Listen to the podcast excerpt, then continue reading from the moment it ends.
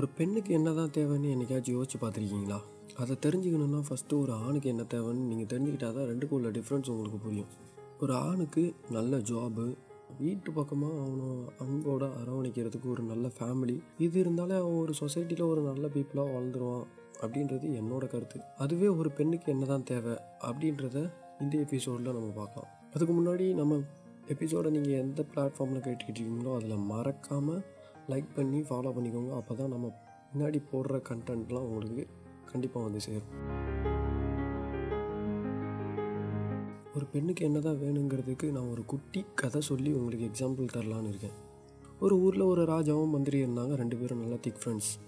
எதிர்பாராத விதத்தில் இந்த ராஜா போரில் தோத்துடுறாரு. ஜெயிச்ச ராஜா இந்த ராஜா கிட்ட சொல்கிறாரு, நான் உன்னை சிறப்பிடிக்கணும் அப்படின்றது என்னோடய எண்ணம் இல்லை, நீ நல்ல ராஜான்னு தெரியும், இருந்தாலும் எனக்கு ஒரு சந்தேகம் இருக்குது, அந்த சந்தேகத்தை நீ தீர்த்து வச்சிட்டன்னா ஒன்றையும் உன் நாட்டையும் விட்டுடுறேன் அப்படின்னு சொல்லி அவர்கிட்ட ஒரு டீல் பேசுகிறாரு. உடனே இந்த ராஜாவும், சரி என்ன தான் கேள்வியாக இருக்கும் சொல்லு, நான் வந்து என்னால் தீர்த்து வைக்க முடிஞ்சால் தீர்த்து வைக்க ட்ரை பண்ணுறேன் அப்படி சொல்கிறாரு. அந்த ராஜா இவர்கிட்ட கேள்வி கேட்குறாரு, ஒரு பெண்ணுக்கு என்ன தான் தேவை அப்படின்னு சொல்லி, உனக்கு ரெண்டு நாள் டைம் தரேன், அதுக்குள்ளே நீ இதை கண்டுபிடிச்சி சொல்லலைன்னா உன்னோட நாடும் நீயும் எனக்கு சொந்தமாகிடணும் அப்படின்னு சொல்லி அவர் டீல் பேசிவிட்டு அந்த இடத்துலேருந்து போயிடுறாரு. இந்த ராஜா தன்னோட அரண்மனைக்கு வந்து உலக பெருமக்கள், மந்திரி சபைன்னு எல்லாருக்கிட்டையும் கேட்குறாரு. எல்லோரும் ஒரு ஆன்சர் சொல்கிறாங்க, ஆனால் அது வந்து இவருக்கு சாட்டிஸ்ஃபைடாக இல்லை. உடனே முன்னாடியே சொன்ன பார்த்தீங்களா, இவரோட க்ளோஸ் ஃப்ரெண்டு ஒரு மந்திரி இருக்காருன்னு சொல்லி அவரை பர்சனலாக கூப்பிட்டு அவர்கிட்ட பேசுகிறாரு.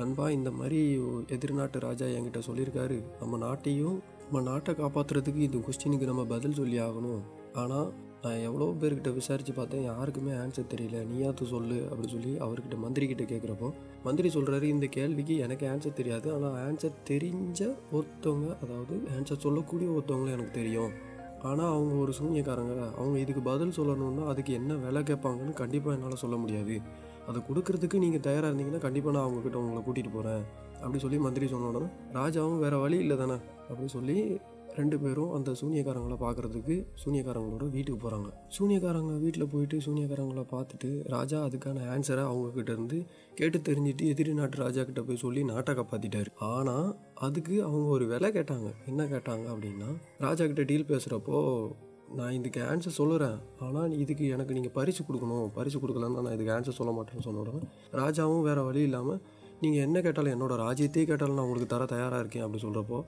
அந்த அம்மா வந்துட்டு, எனக்கு உங்களோட ராஜ்யம்லாம் வேண்டாம், உங்கள் ஃப்ரெண்டை எனக்கு கல்யாணம் பண்ணி கொடுங்க அப்படி சொல்லி கேட்குறாங்க. இன்னும் ராஜா வந்து திகச்சு போயிட்டார். நான் என்னோடய சுயநலத்துக்காக என்னோடய நண்பனோட வாழ்க்கையை வந்து நான் இதில் கோத்து விடணுமா அப்படின்னு சொல்லி அவர் பார்த்துட்டு இருக்கிறப்போ, என்னதான் இருந்தாலும் நாட்டை காப்பாற்றணும், நம்மளுக்கு பின்னாடி ஆயிரம் பேர் இருக்கிறாங்க அப்படின்ற ஒரு எண்ணத்தில் அவர் வந்துட்டு மந்திரிகிட்ட கேட்டார்.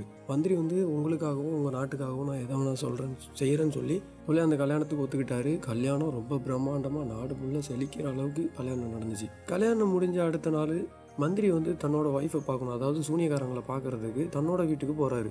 கதவை திறந்து பார்க்குறாரு, உள்ள ஒரு அழகான பொண்ணு இருக்கிறாங்க. ஒன்றும் மந்திரிக்கு ஒரே ஆச்சரியம், என்ன நான் வந்து ஒரு சூனியக்காரை தானே கல்யாணம் பண்ணேன், எப்படி அழகான பொண்ணு இருந்தாங்க அப்படின்னு சொல்லி ஒன்று அந்த பொண்ணுக்கிட்ட போயிட்டு மந்திரி கேட்குறாரு, இந்த மாதிரி நீ வேறு ஒரு வீட்டுக்கு போக வேண்டியது மறந்து என்னோடய வீட்டுக்கு வந்துட்டியாமா, உன்னோட இருப்பிடம் எங்கே இருக்குன்னு சொல்லி நான் போய் ஒன்று அந்த இடத்துல விட்டுடுறேன் பாதுகாப்பா, இங்கெல்லாம் நீ இருக்கக்கூடாது, நான் என்னோடய மனைவி தேடி வந்திருக்கேன் அப்படி சொல்கிறப்போ அந்த பொண்ணு சொல்லுது, நான் தான் உங்களோட மனைவி, நீங்கள் தான் என்னை கல்யாணம் பண்ணியிருக்கீங்க, எனக்கு ஒரு சாபம் இருக்குது, பகல் ஃபுல்லாக வந்துட்டு சூனியக்காரியாகவும் இரவில் வந்து நான் ஒரு அழகியாகவும் இருக்க முடியும், ஆனால் இப்போ வந்துட்டு எனக்கு இந்த சாபத்துக்கு ஒரு விமோச்சனம் இருக்குது, நீங்கள் தான் என்னோடய கணவர், எனக்கு வந்து நான் எந்த டைமில் அழகியாக இருக்கணும் எந்த டைமில் சூனியக்காரங்களாக இருக்கணும் அப்படின்றத என்னோடய ஹஸ்பண்டான நீங்கள் டிசைட் பண்ணலாம், இப்போ நீங்கள் சொல்லுங்கள், நான் வந்து பகலில் அழகியாக இருக்கணுமா இல்லை ராத்திரியில் அழகியாக இருக்கணுமா அப்படின்னு சொல்லி. உடனே மந்திரி யோசிக்கிறாரு, பகல்லலாம் அழகியாக இருக்க சொல்லிவிட்டு நைட்டு சூனியக்காரங்களாக பார்க்கலாமா, இல்லை பகலில் சூனியக்காரங்களாக போயிட்டு நம்மளும் வேலைக்கு போயிடலாம், நைட்டு வந்துட்டு ஒரு அழகான பெண்மணியாக நம்ம பார்க்கலாமா அப்படின்னு யோசிச்சுட்ருக்கிறப்போ அவர் வந்து, நீ பகலில் சூனியக்காரியாக இருக்கிறியோ இல்லை ராத்திரியில் சூனியக்காரியாக இருக்கிறியோ அதை பற்றி பிரச்சனை இல்லை, அதை நீ நீனே முடிவெடு அப்படின்னு சொல்லி அந்த சூனியக்காரங்கக்கிட்டேயே அந்த முடிவை கொடுக்குறாங்க. உடனே அந்த பொண்ணு என்ன பண்ணிச்சு, நீங்கள் வந்து இந்த முடிவை என்கிட்டயே எடுக்க சொன்னதுனால நான் வந்து பகல்லையும் சரி இரவுலேயும் சரி அழகான பொண்ணாக இருக்கிறதா நான் முடிவு எடுத்துக்கிறேன் அப்படின்னு சொல்லி அந்த பொண்ணு தன்னோட சாபத்திலேருந்து விடுபட்டு ஒரு அழகான பெண்ணாக மாறிச்சு. மந்திரி கேட்குறாரு, ராஜா கிட்டே நீ என்ன பதில் சொன்ன அப்படின்னு சொல்லி கேட்குறப்போ அந்த சூனியக்கார பொண்ணு சொல்லுது, நான் இதே தான் பதிலாகவே அவங்கக்கிட்டேயும் சொன்னேன், ராஜா என்கிட்ட கேட்டார் ஒரு பெண்ணுக்கு என்ன தான் தேவை அப்படின்னு சொல்லி. நான் அதுக்கு ஆன்சராக ஒரு பெண்ணுக்கு முடிவெடுக்கிற சுதந்திரம் முக்கியமாக வேணும் அப்படின்னு தான் சொன்னேன். இதுதான் ஆன்சர், இதை சொல்லி தான் உங்கள் நாட்டை ராஜா காப்பாற்றிருக்காரு அப்படி சொல்லி அந்த பொண்ணு மந்திரிக்கிட்ட சொல்லிச்சு. இந்த கதையிலேருந்து நீங்கள் என்ன தெரிஞ்சுக்கணும் அப்படின்னு நினைக்கிறீங்கன்னா, உங்கள் வீட்லேயும் உங்களுக்கு பிடிச்ச ஒரு ரிலேஷன்ஷிப்லேயும் ஒரு கண்டிப்பாக ஒரு பெண் இருக்கலாம். அவங்கள வந்து நீங்கள் ரொம்ப வந்து நீ இதை பண்ணு அதை பண்ணு அப்படின்னு சொல்லி நீங்கள் செடியூஸ் பண்ணணுன்ற அவசியமே இல்லை. ஒரு பெண்ணுக்கு தன்னோட லைஃப்பை பற்றின முடிவு எடுக்க ஒரு உரிமையை நீங்கள் கொடுத்தீங்கன்னா அது அவங்க லைஃப்பை மட்டும் இல்லாமல் சுற்றி இருக்கிறவங்களோட லைஃப்பையும் அழகாக்கும் அப்படின்றது தான் என்னோட கருத்து. இதை கேட்டுட்டு கண்டிப்பாக நீங்களும் உங்களுக்கு பிடிச்சவங்களுக்கு முடிவு எடுக்கிற சுதந்திரத்தை கொடுப்பீங்கன்னு நான் நம்புகிறேன். இந்த கதையும் இந்த கதையோட கருத்தும் உங்களுக்கு பிடிச்சிருந்துச்சின்னா மறக்காமல் லைக் பண்ணி, எந்த பிளாட்ஃபார்மில் கேட்டுட்ருக்கீங்களோ மறக்காமல் ஃபாலோ பண்ணிக்கோங்க. அப்போ தான் நம்ம ஃப்யூச்சரில் போடக்கூடிய ஒரு ஒரு விஷயமும் உங்களுக்கு கண்டிப்பாக வந்து சேரும். Thank you and have a blessed day. Bye.